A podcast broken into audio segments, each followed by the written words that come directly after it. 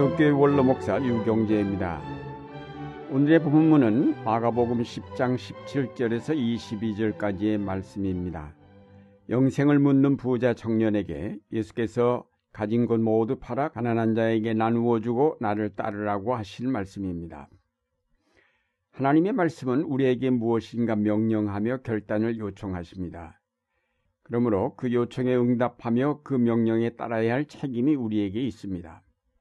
하나님이 우리를 향하여 말씀하시는데 그 말씀을 그냥 듣고 아무 응답이 없이 지나간다면 그것은 용납될 수 없는 불경입니다. 가령 임금이 신하에게 명령을 내리는데 그 신하가 그 명령을 듣기만 하고 그 명령을 수행하지 않는다면 그는 쫓겨나게 될 것입니다. 이사야서에 다음과 같은 말씀이 있습니다. 나의 입에서 나가는 말도 내가 뜻하는 바를 이루고 나서야 내가 하라고 보낸 일을 성취하고 나서야 나에게로 돌아올 것이다. 하나님께서 한 번 하신 말씀은 아무 결실 없이 그대로 지나가지 않는다는 것입니다. 다시 말해서 하나님이 우리에게 하신 말씀은 반드시 그에 대하여 우리가 응답하여야 한다는 것입니다. 예수님께서 이 땅에 오신 목적은 우리 속에 있는 불순종의 죄를 없이하고 우리로 하나님의 말씀에 순종하여 살도록 하시기 위한 것이었습니다. 그 자신 하나님의 말씀에 순종하여 이 땅에 오셨고 십자가를 지시기까지 철저하게 그 말씀에 순종하심으로 마침내 구원의 역사를 완성하셨습니다. 예수님은 하나님의 말씀을 듣고 행하는 자가 복이 있는 자임을 여러 차례 강조하셨습니다. 말씀을 듣고 행하는 자는 반석 위에 집을 지은 사람 같아서 비바람이 칠 때 무너지지 않을 것이라고 하셨습니다. 그러나 듣고도 행하지 않는 자는 모래 위에 집을 지은 사람 같아서 폭풍이 몰아칠 때 쉽게 무너질 것이라고 하셨습니다. 예수님께서 하늘나라의 복음을 전하셨을 때 이를 듣는 사람들의 태도가 각기 달랐습니다. 바리새인이나 율법학자들은 그 말씀을 들었을 때에 거기에 반대하고 그를 핍박하였고 세리나 죄인들은 그 말씀을 기쁨으로 받아서 예수님을 따랐습니다. 제자들은 특히 그 말씀을 따라 집과 직업을 버리고 예수님을 따랐습니다. 하나님의 말씀에 대한 태도를 세 가지로 정리할 수 있을 것입니다. 첫째는 바리새인들처럼 말씀을 듣고 거기에 반대하는 사람. 둘째는 말씀을 듣고도 아무 응답이 없는 사람. 셋째는 말씀을 듣고 그 말씀을 따라 결단하는 사람입니다. 오늘의 본문인 마가복음 말씀은 부자 청년에 관한 이야기입니다. 그는 예수님께 나와 어떻게 하여야 영생을 얻을 수 있을 것인지를 물었습니다. 예수께서 그에게 계명을 지키라고 말씀하시자 그는 어려서부터 계명들을 지켰다고 하였습니다. 그러자 예수님께서 그에게 한 걸음 더 나아갈 것을 요청하셨습니다. 너에게는 한 가지 부족한 것이 있다. 가서 네가 가진 것을 다 팔아서 가난한 사람들에게 주어라. 그리고 와서 나를 따라라. 말씀에 따른 결단을 요청하셨습니다.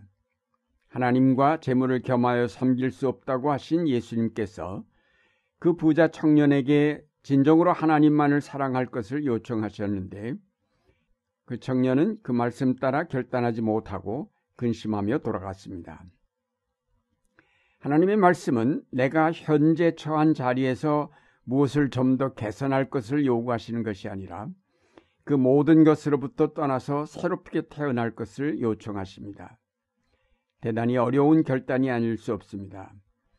그러나 결단을 내릴 때는 어렵지만 일단 내리면 그 결단의 결과는 더 풍성하고 더 아름다운 것입니다.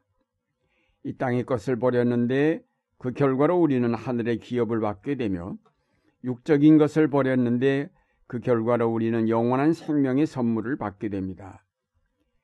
말씀은 항상 우리를 생명으로 인도하며 우리를 하나님께로 이끌어 주시는 것이기에 그 말씀을 따라 결단하면 우리의 근심과 걱정이 변하여 소망이 되며 우리의 슬픔이 변하여 기쁨이 됩니다. 문제는 우리의 약함입니다. 마음은 원하지만 육신이 약한 까닭에 마음이 원하는 대로 따라 행동하지 못하는 것이 바로 우리의 문제점입니다.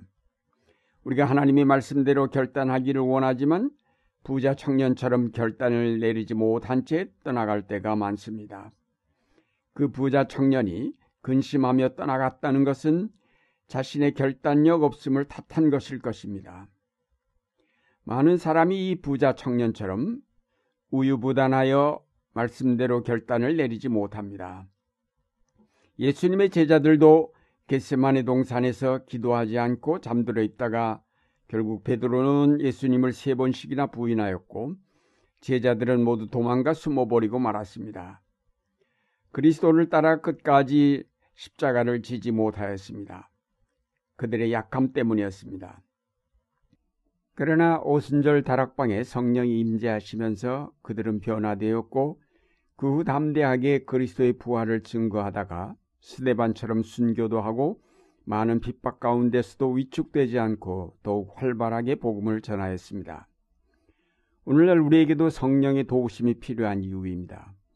하나님의 말씀을 듣고 그냥 무심히 흘리지 말고 그 말씀 따라 행하려고 고민할 때 성령께서 우리를 도우십니다.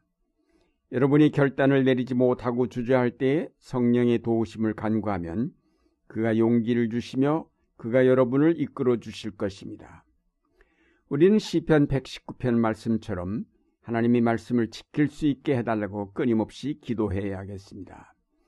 주님, 주께서는 우리에게 주의 법도를 주시고 그것을 성실하게 지키라고 명령하셨습니다. 내가 주의 윤례를 성실하게 지킬 수 있도록 내 길을 탄탄하게 하셔서 흔들리는 일이 없게 해 주십시오.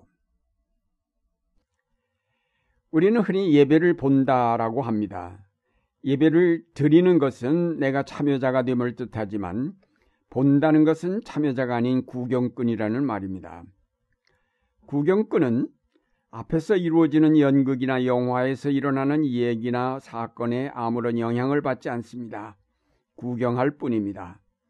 연극 속에서 주인공이 아무리 큰 소리로 명령하고 야단을 쳐도 그것은 관객과는 아무 상관이 없습니다. 연극 속에서 주인공이 아무리 도와달라고 애걸을 하여도 구경하는 내가 나설 필요는 없습니다.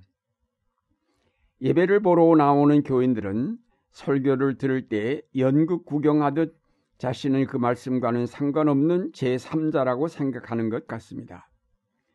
아무리 기도하라고 해도 기도하지 않고, 아무리 성경을 읽으라고 해도 읽지 않으며, 아무리 봉사하라고 해도 봉사하지 않는 것은 선포되는 설교를 연극 속의 대사처럼 생각하기 때문일 것입니다. 강연이나 강의는 청중에게 어떤 결단을 촉구하지 않습니다.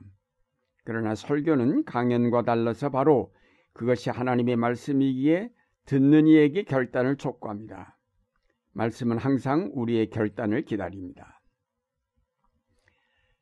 사랑하는 여러분, 설교는 하나님의 말씀을 전하는 것이고 하나님의 말씀은 여러분에게 응답을 요청합니다. 설교는 선포되는 하나님의 말씀으로 여러분의 결단을 요청합니다. 설교는 부담 없이 듣는 강의가 아니라 나의 삶의 변화를 촉구하는 하나님 말씀의 선포입니다.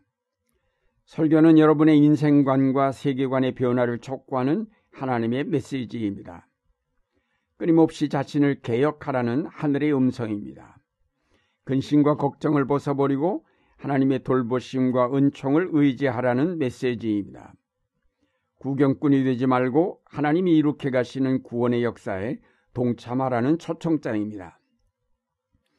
여러분은 지금 하나님의 구원 역사를 구경하는 관객이 아닙니다. 그 역사에 직접 몸으로 참여하고 뛰는 배우들입니다. 감독이신 하나님의 명령이 떨어지면 물불을 가리지 않고 뛰어들며 움직여야 합니다. 구경꾼이 아닌 배우가 되십시오. 방관자가 아닌 참여자가 되십시오. 그래서 하나님 말씀 때문에 고민하며 그 말씀 따라 행동하려고 노력하는 여러분의 생활이 되시기를 바랍니다.